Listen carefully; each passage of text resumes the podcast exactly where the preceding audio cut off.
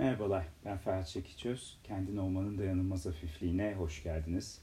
Ee, bu hafta cinsellikten konuşacağız. Sizlerden gelen cinselliğe dair sorulara dilim döndüğünce cevap vermeye çalışacağım. Ee, dilim döndüğünce özellikle bu hafta diyorum çünkü e, cinsellik malum e, birçok insanın zihnini meşgul eden, e, aynı zamanda da toplumsal anlamda e, yüklü, kendi içimizde sınırları, sınırlıkları olan bir konu tam da bu sebepten diye düşünüyorum ki çok çok fazla e, soru gelmiş. E, dediğim gibi bir şekilde e, sorulara eğilmeye çalışacağım. Ancak bu sorulara eğilmeye çalışmadan evvel e, bir parça varoluşçuluğun cinselliği nereye koyduğundan bahsetmek isterim. E, ki aslında bunu baştan e, belirlemek ve netleştirmek değerli diye düşünüyorum. Varoluşçu felsefeye göre veya varoluşçu terapi uygulamalarına göre cinsellik sadece seksle ilgili değildir. Çok önemli. Yani cinsellikle seksüel aktiviteler arasında net bir ayrım yapıyoruz. Tamamen birbiriyle ilişkisiz değiller tabii ki. Aslında e, anlamlı ve gerçekten deneyimin içinde kendimizi var edebildiğimiz e, seksüel aktiviteler tam da cinselliği en çok hissettiğimiz yerler. Ama sadece seks demek değil cinsellik. Bir bunu baştan bir netleştirmek istedim. Ne dersiniz cinsellik varoluşçuluğa göre?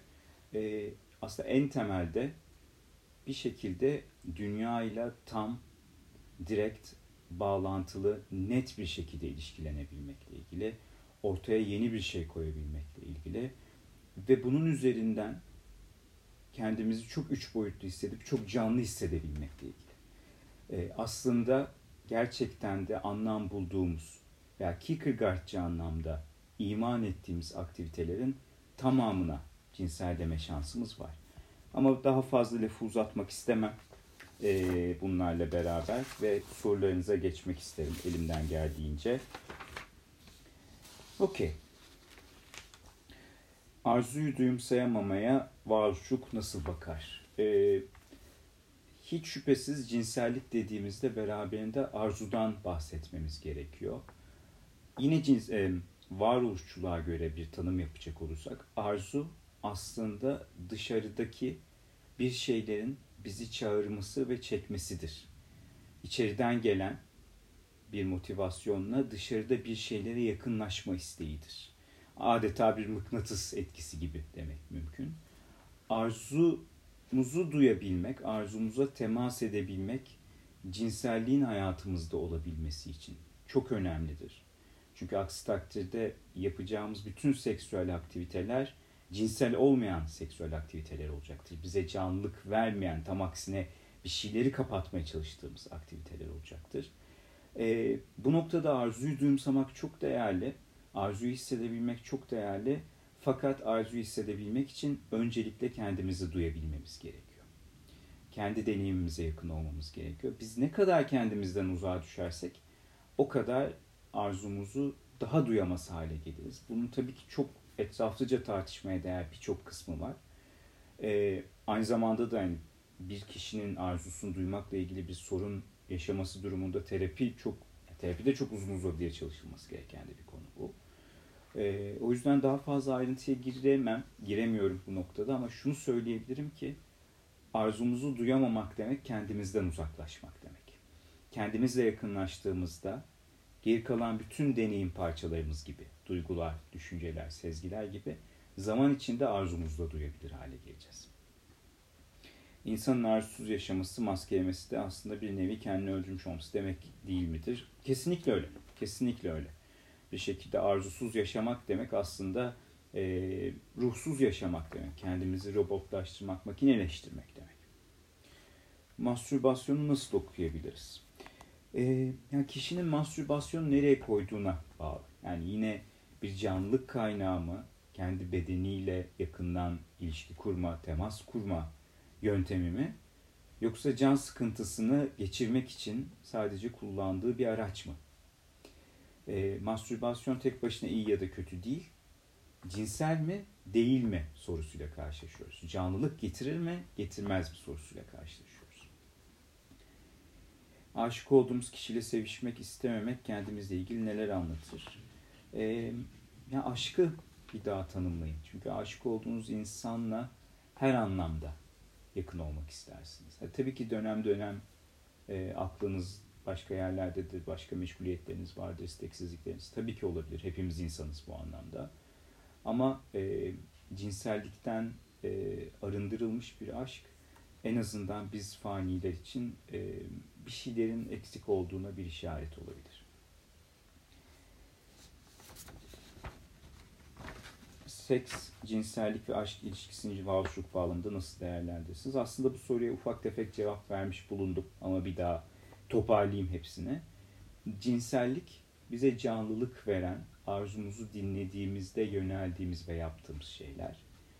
Seks bu anlamda cinsel olabilir veya olmayabilir. Canlılık veren seks vardır, canlılık vermeyen seks vardır. E, aşk ise yani umuyorum ki hayatınıza aldığınız aşklar size canlılık veriyordur. Bu anlamda cinseldir ve bir aktivite babında da e, aynı zamanda da seksüel aktivitesi de olan e, aşklardır diye düşünüyorum. Üçü birbiriyle çok alakalı ama çok eş anlamlı kullanıyoruz. Bu arada dikkatimi çeken bir şey daha oldu sorularda ki o sorulara cevap vermeyeceğim. Cinselliğe dair sorular sorun diye Instagram'a bir e, anket, bir post koydum. E, ve bol bol aşkla ilgili veya ilişkilerle ilgili sorular geldi. E, dediğim gibi çok alakalı ama ne kadar ilginç ki cinsellik kadar direkt kendimize dair olan bir şey bile konuşmak veya düşünmek konusunda zorluk yaşayabiliyoruz. Eee Freud'un cinsellik anlayışıyla varoluşçu anlayışa göre cinsellik farkı nedir? Yani çok uzun bir soru. Yani Freud e, aslında başlangıçta çok varoluşçu bir cinsellik tanımı yapmıştır. Çocuk cinselliğinden bahsettiğinde tam da bu canlılık kaynağı olarak cinsellikten bahseder. E, ama daha fazla ayrıntılı girmesem iyi olur. Çünkü bu psikanalize de dair çok ayrıntılı bir açıklama yapma e, gerekliliğini beraberinde getirir toplumun cinsellik tabuları ile çelişirken bununla nasıl başa çıkabiliriz? Kendi yolunuzu bularak.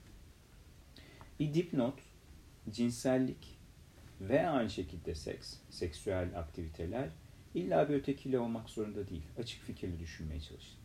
Siz önce kendi cinselliğinizle, kendi seksüel yanınızla tanışırsanız, haşır neşir olursanız, bir şekilde buna izin verirseniz, Sonrası gelecektir. Sonrasında kendi yolunuzu elbet öyle ya da böyle bulacaksınızdır. Çocukluk yaşantıları sebepli cinsel problemler psikanalitik çözümleme olmadan iyileşir mi? Yani iyileşir, hiç şüphesiz iyileşir ama e, terapide nasıl çalıştığımız faslına e, burada e, genel anlamıyla bu videolarda giremiyorum. Keza aynı şekilde cinsel işlev bozukluklarıyla nasıl çalışır? Vajinismus gibi diye sormuş biri. E, Sadece şu kadarını söyleyeyim. Bir kişi cinsel işlev bozukluğundan muzdaripse öyle ya da böyle hayatında canlılık yok demektir. Varoluşçu anlamda tanımladığımız şekliyle hayatında cinsellik kalmamış, arzusuyla temas edemiyor demektir. Eğer bu bozukluğun fizyolojik bir sebebi yoksa. Ee, çalışırken de temelde bunu e, baz almaya çalışıyoruz elimizden geldiğince e, varoluşçu psikoterapide cinsel yönelimler diye bir ayrım var mıdır? Yani genel anlamıyla insanları kategorize etmeyi e, çok sevmiyoruz. Zaten kategorizasyonların ne kadar yetersiz olduğunu ve her geçen gün artan kategori sayısıyla görüyoruz. E, cinsel çekimi e, herhangi bir cinse karşı, e, cinsiyete karşı e, yaşayabiliriz ve konuda varoluşu kategorize etmek yerine karşısında oturan kişi, varoluş terapi karşısındaki oturan kişiyi tanımaya ve kendiyle tanıştırmaya çalışır. E, bireyler tabulardan nasıl etkilenmeden kendi kararlarını verebilirler?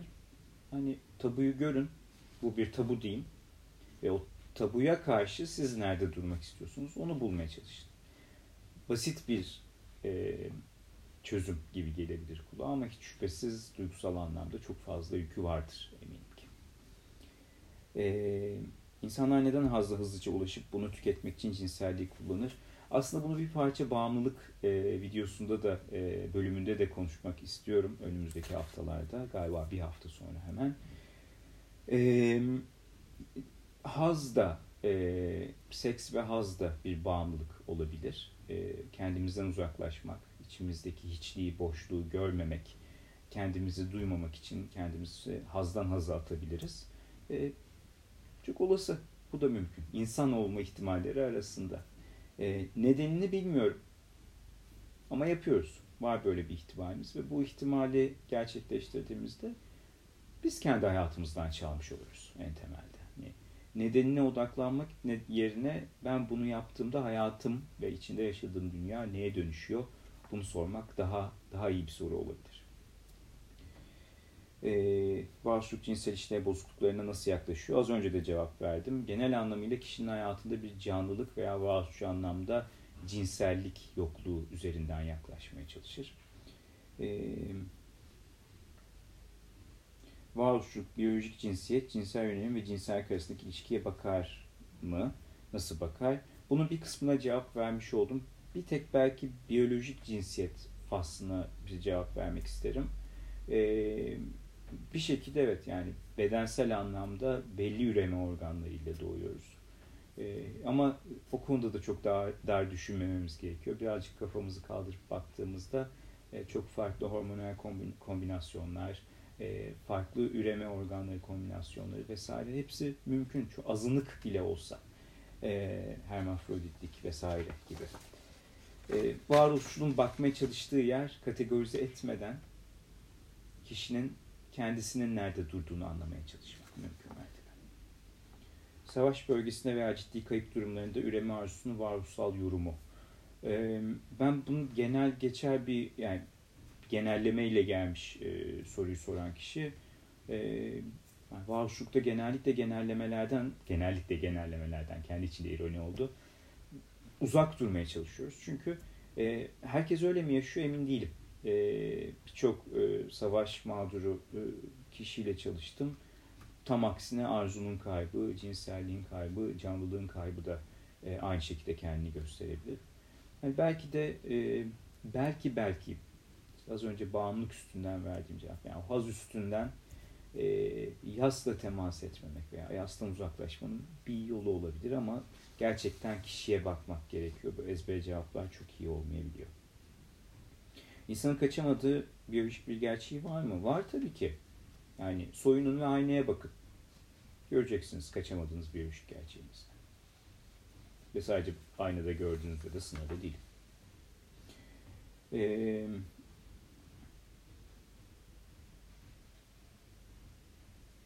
Varoluşluk bir ilişkide cinselliği nereye koyar? Olmazsa olmaz mıdır? Ee, yani bir şekilde partnerinizle bir fiziksel yakınlığınız olmalı. O fiziksel yakınlığı siz ikiniz tabii karar vereceksiniz. Nasıl olacağına. Ee, ama olmalı. Ee, öteki türlü bedensiz bir ilişki yaşıyorsunuz demektir. Bu biraz beden kısmıyla da alakalı bir soru.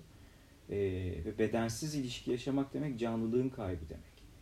İlla ki interkors yaşamak zorunda değilsiniz. İlla ki belli seksüel eylemleri yapmak zorunda değilsiniz. Ama bedensel canlılığı bulmanın yollarını aramanız gerekiyor ilişkide. Yoksa evet ilişki bir şekilde eksik e, eksik kalacaktır. Hmm, yine bir vajinismus sorusu. Cevap verdim. Ee, e, en çok ve neredeyse sadece cinsel herkesin aslında kendimi canlı hissetme sebebi ne olabilir? Bu soruyu soran kişiyi tanımıyorum. Tanımadan atıp tutacağım bir risk alarak. E, yani gerçekten canlılık mı hissettiniz yoksa haz mı? Önemli olan soru bu. E, çünkü sadece seks sırasında veya seksüel aktiviteler sırasında kendinizi canlı hissediyorsanız ve cinselliğin seks dışında başka bir karşılığı yoksa hayatınızda bu da önemli bir soru işareti. Bir aşk sorusu var. Aşk buranın konusu değil. Ee, sosyolojik yapı kadının cinselliği yaşarken kendi olmasına ne kadar izin veriyor? Ee, yani bu konuda kızanlar olabilir ama bence ne kadınlar ne erkekler sosyolojik yapı hepimize bir şeyler dayatmaya çalışıyor. Zaten sosyal yapının, toplumun bütün esprisi bu. Önemli olan ona karşı kendimizi bulmak. Çünkü yani sadece seks olarak düşünmeyin.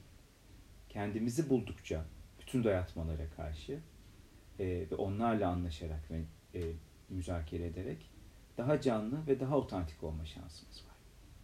Çok teşekkürler dinlediğiniz için.